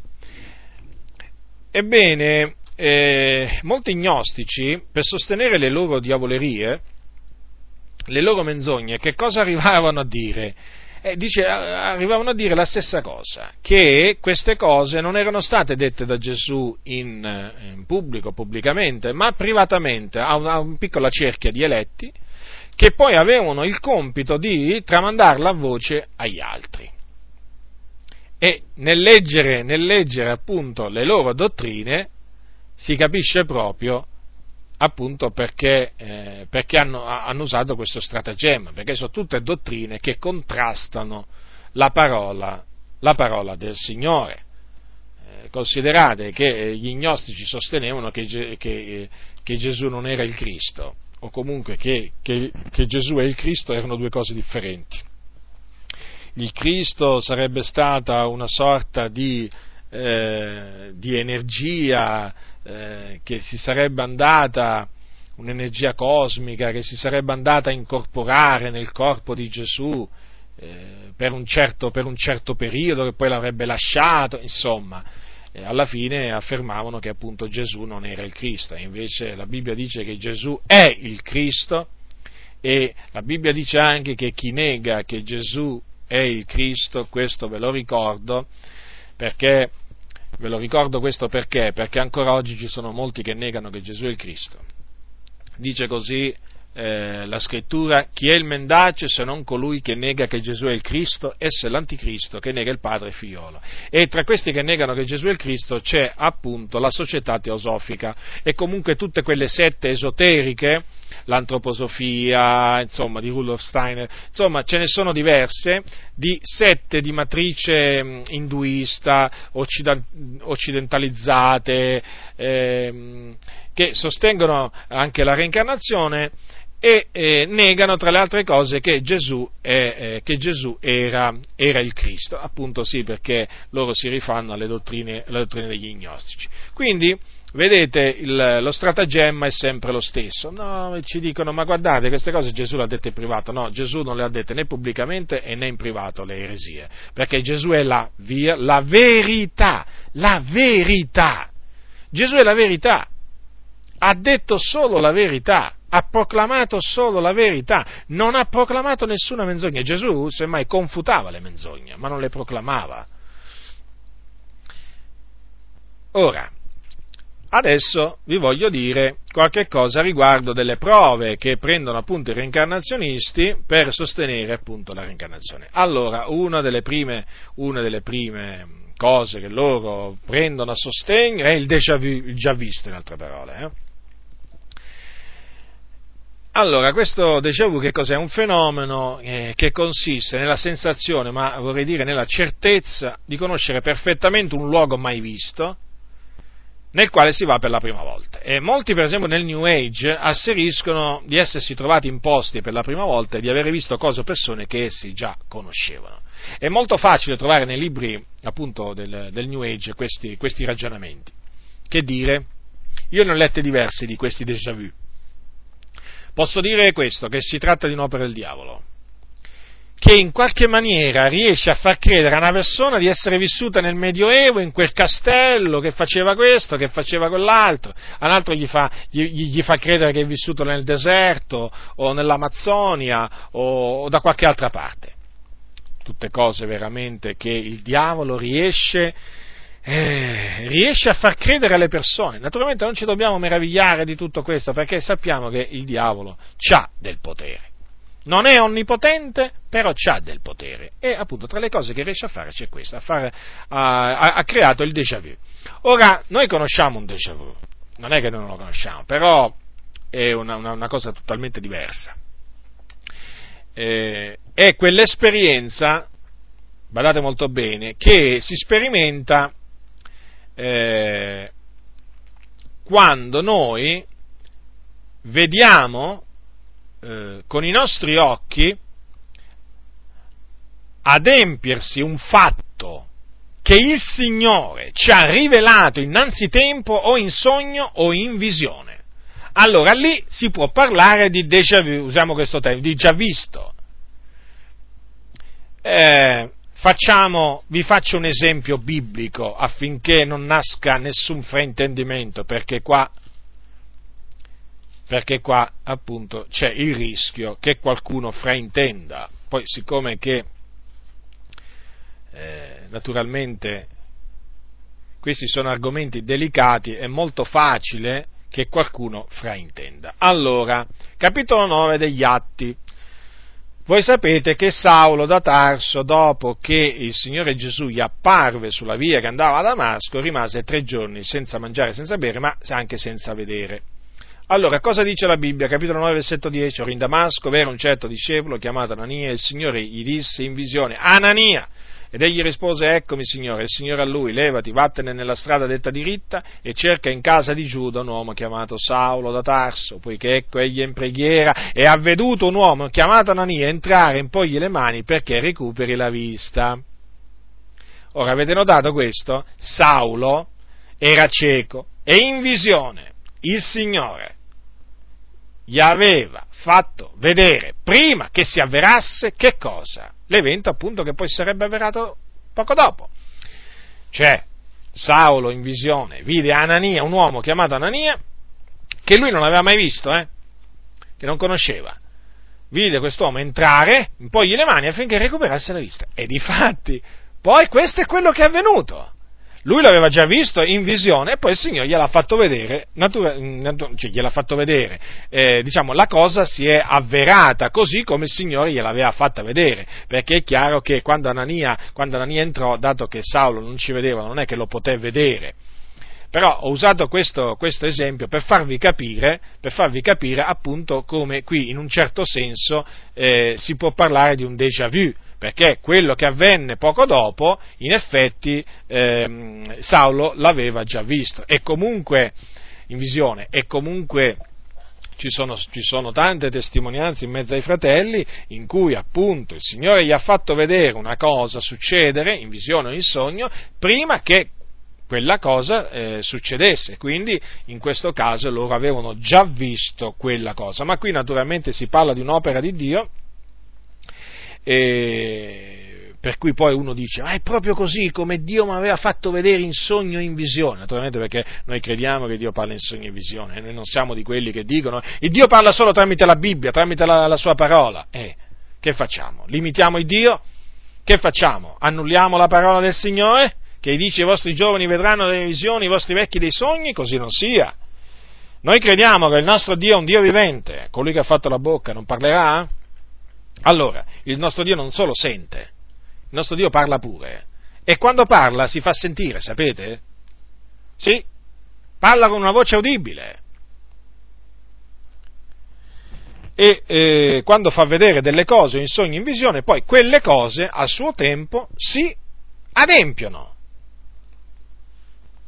Allora ecco perché si dice, ma è così proprio come il Signore me, me l'aveva fatto vedere. D'altronde queste sono cose che il Signore può fare, ma questo non ha niente a che fare con la presa, il déjà vu del, del New Age, questa, perché il déjà vu diciamo, implica la preesistenza delle anime, tutte queste cose, tutte queste cose strane che non hanno niente a che fare con la verità. Quindi il, bisogna fare una netta distinzione tra le cose. Eh? Io ho usato il termine déjà vu per, per diciamo, eh, spiegare qualche cosa di vero, eh, diciamo, prendolo dalla Sacra Scrittura. Allora, poi ci sono le regressioni ipnotiche. Eh sì, perché esistono gli ipnotisti, esiste l'ipnotismo. Allora, che fa l'ipnotista? Chiede al paziente di tornare in un tempo precedente alla sua nascita e lui sotto ipnosi crede di vivere in un altro tempo della storia, in circostanze a lui estranee e così di seguito e così via e così via. Praticamente, mh, mm, mediante queste sedute ipnotiche, mh, mm, cioè le persone riescono, dicono, eh, a ricordare proprio le loro vite passate. Chiaro che anche in questo caso si tratta di un'opera del diavolo, perché cioè, vite passate non esistono per una persona e quindi l'unico che ha interesse a far credere che quello ha vissuto nel passato è il diavolo e quindi naturalmente tramite i suoi spiriti, perché ricordatevi che che il diavolo ha degli spiriti malvagi al suo, al suo, suo servizio e tra questi spiriti malvagi ci sono degli spiriti appunto che assistono gli ipnotisti. Quindi quelli che praticano l'ipnosi proprio hanno degli spiriti malvagi che li assistono. Quindi diletti nel Signore fuggite l'ipnotismo, fuggite quelli che ipnotizzano le persone. Quelli hanno spiriti malvagi. Poi ci sono le sedute medianiche. Sì, sì, esistono pure queste cose. Che cosa succede? In queste sedute il medium dice alla persona chi lui era e dove ha vissuto nelle sue vite precedenti. Per esempio, un, di queste, una di queste persone a cui è stato detto appunto delle vite precedenti sue fu Shirley, è stata Shirley MacLaine, una nota attrice americana che poi ha, de, ha abbracciato in pieno il New Age, reincarnazione e tutto il resto, e che naturalmente si fa promotrice nel mondo delle idee del New Age è da anni oramai che gira il mondo e, e, diciamo, e diffonde le idee, le idee, del New Age. E insomma, io lessi uno dei suoi libri, che ha avuto molto, molto successo nel, nel mondo, e lei appunto raccontava come era stata da un medium, e questo medium eh, praticamente eh, le aveva detto, gli aveva parlato delle sue vite precedenti. E naturalmente lei ci ha creduto. E in questo caso gli spiriti malvagi, spiriti seduttori, parlano tramite la bocca di questi medium che sono dei ministri di Satana, eh, per indurli a credere alla menzogna. Perché? Alla menzogna della reincarnazione. Perché tenete ben presente questo che il diavolo, che è appunto il padre della menzogna, il principe di questo mondo, ha tutto l'interesse che le persone credano alla reincarnazione, perché la reincarnazione annulla eh, la personalità di Dio, annulla il dopo la morte, così come lo insegna la Sacra Scrittura, annulla la resurrezione dei morti, annulla il sacrificio espiatorio di Cristo, annulla il giorno del giudizio, insomma, annulla, eh, annulla molte delle dottrine della Bibbia. Ecco perché il diavolo, eh, diciamo, si, mh, mm, dice, utilizza molto la dottrina della reincarnazione. Non c'è da meravigliarsi se la reincarnazione è così diffusa nel mondo, eh? Eh, considerate un po' tutto quello che prevede al suo interno questa, questa eresia e vi renderete conto perché eh, è così diffusa. Ah, poi un'altra, un'altra prova presa a sostegno della reincarnazione, sapete che cosa sono? Sono i colpi di fulmini. Eh, cioè l'innamoramento improvviso tra due persone che non si sono mai viste prima. Quindi loro dicono, vedi, vedi i due si innamorano a prima vista, e pare che si siano sempre conosciuti.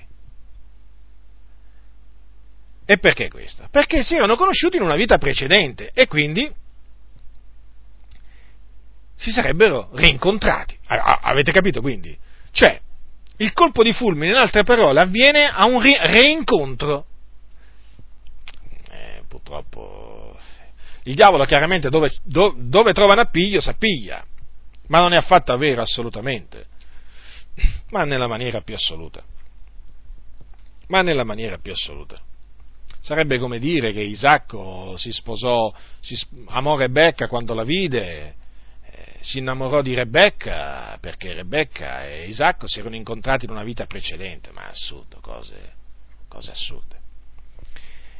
Quando due si innamorano a prima vista,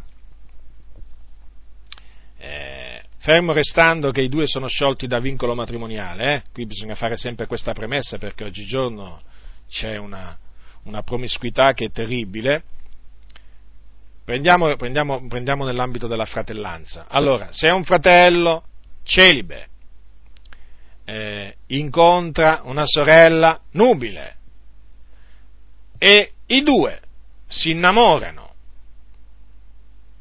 all'improvviso, a prima vista, questo viene chiamato colpo di fulmine da, da quelli del mondo, e si sposano, eh, mica perché loro si erano incontrati in una vita precedente e quindi è come se si fossero sempre conosciuti, ma nella maniera più assoluta, è perché il Dio ha fatto nascere? All'improvviso, all'improvviso nel cuore di lui e di lei un amore l'un per l'altro, un amore reciproco, perché Dio aveva predestinato i due a sposarsi. Infatti, per tornare a Rebecca, Rebecca era la moglie che Dio aveva destinato, era la donna che Dio aveva destinato ad essere la moglie di Isacco. Ora, ah, poi c'è un'altra prova, cosiddetta prova, le capacità appunto straordinarie di quei bambini, i così chiamati prodigio. Quindi cosa dicono i reincarnazionisti? Eh, che se un bambino, per esempio, sa suonare maestrevolmente significa che è la reincarnazione di Mozart o di Beethoven o di qualche altro musicista del passato. Poi se scrive delle belle poesie, e allora è la reincarnazione di un famoso poeta, e così via. Ora, qui bisogna fare una precisazione. Certamente esistono questi casi, però bisogna dire anche che in molti di questi casi si tratta di possessione demoniaca. Eh? Cioè dei bambini riescono a, ehm, riescono a, fare delle cose impensabili per un bambino della, appunto della loro età. Per esempio, un esempio di questi ba- cosiddetti bambini prodigio è riportato in una enciclopedia molto conosciuta nel New Age, che è la enciclopedia New Age scritta da Melton Gordon, dove viene detto di un bambino prodigio di nome Pepito Arriola, nel 1900, che all'età di tre anni e mezzo componeva marce, valzer, minuetti e riusciva a suonare a memoria 20 pezzi musicali difficili. E si scoprì solo anni dopo che tutto ciò era dovuto all'influenza malefica di spiriti malvagi, quando appunto questo ragazzo cominciò a praticare la scrittura automatica. Che cos'è la scrittura automatica? È un fenomeno diabolico presente appunto nel mondo dell'occulto, tramite cui degli uomini e delle donne eh, vengono appunto impossessati da degli spiriti malvagi e cominciano a scrivere cose che loro non potrebbero scrivere di loro senno. Quindi pensate un po', questo Pepito Ariola da chi era appunto eh, sospinto a comporre quelle cose e così via. Eh, però eh, bisogna anche tenere presente che come il diavolo riesce a far stupire tramite appunto questi bambini, così Dio anche riesce a fare stupire molto di più, sempre tramite bambini. Ricordatevi di Samuele e Geremia, che furono costituiti profeti da Dio quando erano dei giovinetti. E il profeta è uno che riceve visioni e rivelazioni da parte di Dio. E questi eh, giovani, eh, questi bambini possiamo dire, ragazzetti, e, e rice- cominciarono a ricevere delle visioni, delle rivelazioni da parte di Dio, mi sto riferendo a Samuele e Geremia, tramite cui Dio prevedeva eh, dei fatti, dei fatti e che e quei fatti si adempivano alla lettera come erano stati predetti, tanto è vero che poi appunto riconobbero che il popolo riconobbe che, eh, che erano dei profeti Samuele, eh, Samuele, e Geremia. Ora è chiaro che sono delle capacità che solo un bambino costituito profeta da Dio può eh, manifestare, la capacità di predire delle cose che avverranno. Questo naturalmente avviene nel caso uno riceve il mistero di profeta, che può essere anche ricevuto in giovane età. E poi che dire del bambino Gesù? Eh, Gesù a 12 anni faceva stupire, faceva stupire i dottori della legge, li lasciò veramente stupiti. Li fece stupire per il suo senno e per le sue risposte. Eh, Gesù faceva delle domande ai dottori della legge che quelli veramente si domandavano ma da dove gli arriva questa sapienza? Come fa questo bambino a sapere queste cose, a fare certe domande? Naturalmente tutto ciò sappiamo che era opera dell'Iddio Onnipotente, dell'Iddio Verace. Eh, quindi quando il Signore permette che dei bambini eh, abbiano delle capacità particolari, bisogna sempre tenere, che, bisogna sempre tenere presente che quelle capacità portano a glorificare il nome del Signore. Eh, quindi il Dio potrebbe pure dare a un piccolo bambino credente di suonare maestrevolmente, ma certamente gli darà di suonare eh, i cantici, certamente, certamente non le musiche del mondo. Poi un'altra cosa è, che dico, un'altra prova, cosiddetta prova, è il fatto che taluni dimostrano delle capacità nello studio delle lingue o di particolari materie difficili. Quindi, per esempio, se uno parla dieci lingue, lui nel passato è stato appunto uno studioso di lingue, eh, se invece è riuscito nella medicina, allora era un famoso dottore del passato. Guardate che esistono queste cose eh, nel, nell'ambiente del New Age. A noi naturalmente queste cose, è chiaro, sono estranee al nostro parlare, sono estranee all'insegnamento biblico, però esistono nel mondo. Eh, ma non è assolutamente così come dicono costoro, cioè quelli sono riusciti perché hanno studiato.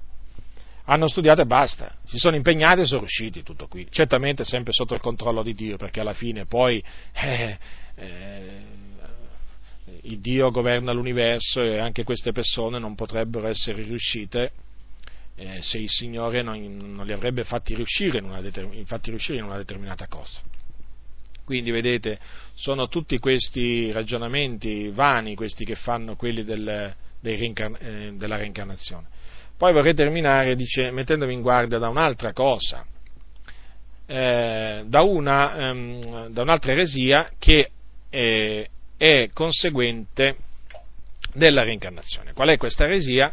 Quella che appunto non si devono ammazzare gli animali. Perché? Perché, come abbiamo visto, una parte dei reincarnazionisti eh, sostiene che l'uomo può reincarnarsi nelle sue vite successive anche in un animale. Per esempio, tra costoro eh, ci sono le, le, sette orientali di matrice induista, per esempio appunto gli Hare Krishna, quelli vestiti da arancioni, chiamati anche gli arancioni, quelli che ogni tanto si incontrano per strada, nelle piazze, con i tamburelli, con la testa rasata. Eh, ecco, questi qua credono appunto che l'uomo si può reincarnare pure in un animale. E eh, naturalmente eh, questi rifiutano di mangiare ogni tipo di carne. Per quale ragione? Per non rendersi colpevoli di omicidio nei confronti appunto di eh, coloro che secondo loro si trovano negli animali per espiare appunto i loro debiti. E quindi impongono ad altri di non mangiare nessun tipo di carne. Eh, proprio così. Vedete che cosa porta la reincarnazione? A professare un'altra dottrina di demoni che è appunto questa qua, di non mangiare la carne o certi tipi di carne. Eh, questa naturalmente è una dottrina di demoni perché la, Paolo ne ha parlato appunto, l'ha identificata, l'ha definita dottrina di demoni e, dice, e Paolo ha detto che quelli che insegnano questa dottrina sono segnati di un marchio nella loro propria coscienza. È una dottrina di demoni perché si oppone a quello che Dio quello che dice la parola di Dio. Dopo che Dio creò tutte le cose, c'è scritto che Dio vide tutto quello che aveva fatto. Ed ecco, era molto buono. Ecco perché Paolo dice che tutto ciò che Dio ha creato, lo dice, eh, lo dice a, a, Timoteo, quando dice per esempio, capitolo 4, eh, versetto 3, alla seconda parte versetto 3, tutto quello che Dio ha creato è buono e nulla è da riprovare, se usato con rendimento di grazie, perché è santificato dalla parola di Dio e dalla preghiera, perché Dio vide tutto quello che aveva fatto ed era molto buono. La parola di Dio santifica. Eh, la parola di Dio, vedete? È santificato quello per cui noi rendiamo grazie. Quindi non importa quale tipo di carne tu mangi, se è carne, eh, voglio dire, di bovino o carne, che, che ti posso dire, di maiale. Dice tutto quello che Dio ha creato è buono e nulla è da riprovare.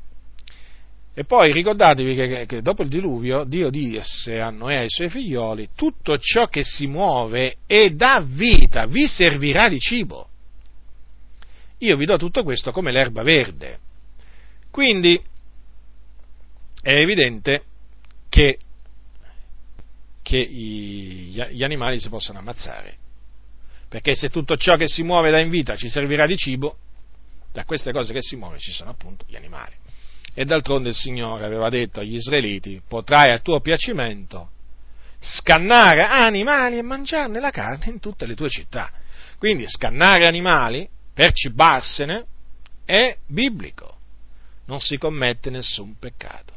Ma voi pensate che se la reincarnazione fosse stata una dottrina biblica il Signore ci avrebbe permesso di ammazzare gli animali?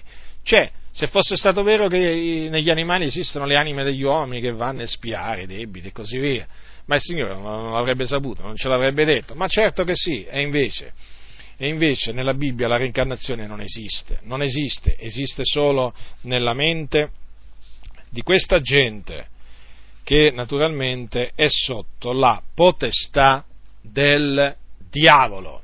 Lo ripeto, questa gente è sotto la potestà del diavolo e quindi parla e ragiona in una maniera eh, contraria alla parola del Signore. Non, mi, non vi meravigliate dunque se eh, appunto fanno tutti questi ragionamenti contro la parola di Dio. Costoro sono sotto la potestà del nemico. Quindi, diletti nel Signore, eh, spero che questa confutazione vi serva per eh, confutare a vostra, diciamo, a vostra volta eh, coloro che sostengono la reincarnazione, che ce ne sono tanti, eh? ce ne sono tanti a tutti, a tutti i livelli.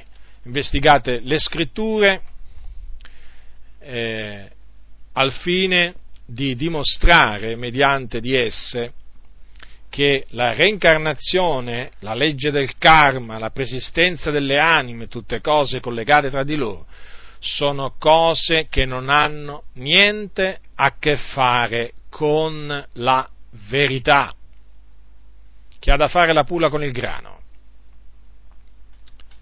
La menzogna non ha nulla a che fare con la verità, quindi io vi esorto a rigettare la confutazione, tutte, tutte collegate, la reincarnazione e tutte le dottrine collegate ad essa e a mettere in guardia coloro che ci credono, esortandoli a ravvedersi, a credere nell'Evangelo, affinché possano ottenere la purificazione dei loro peccati in questa vita e quando moriranno andare col Signore nella gloria. Altrimenti se persisteranno a credere nella reincarnazione, diteglielo chiaramente, non andrete a reincarnarvi proprio in niente e in nessuno.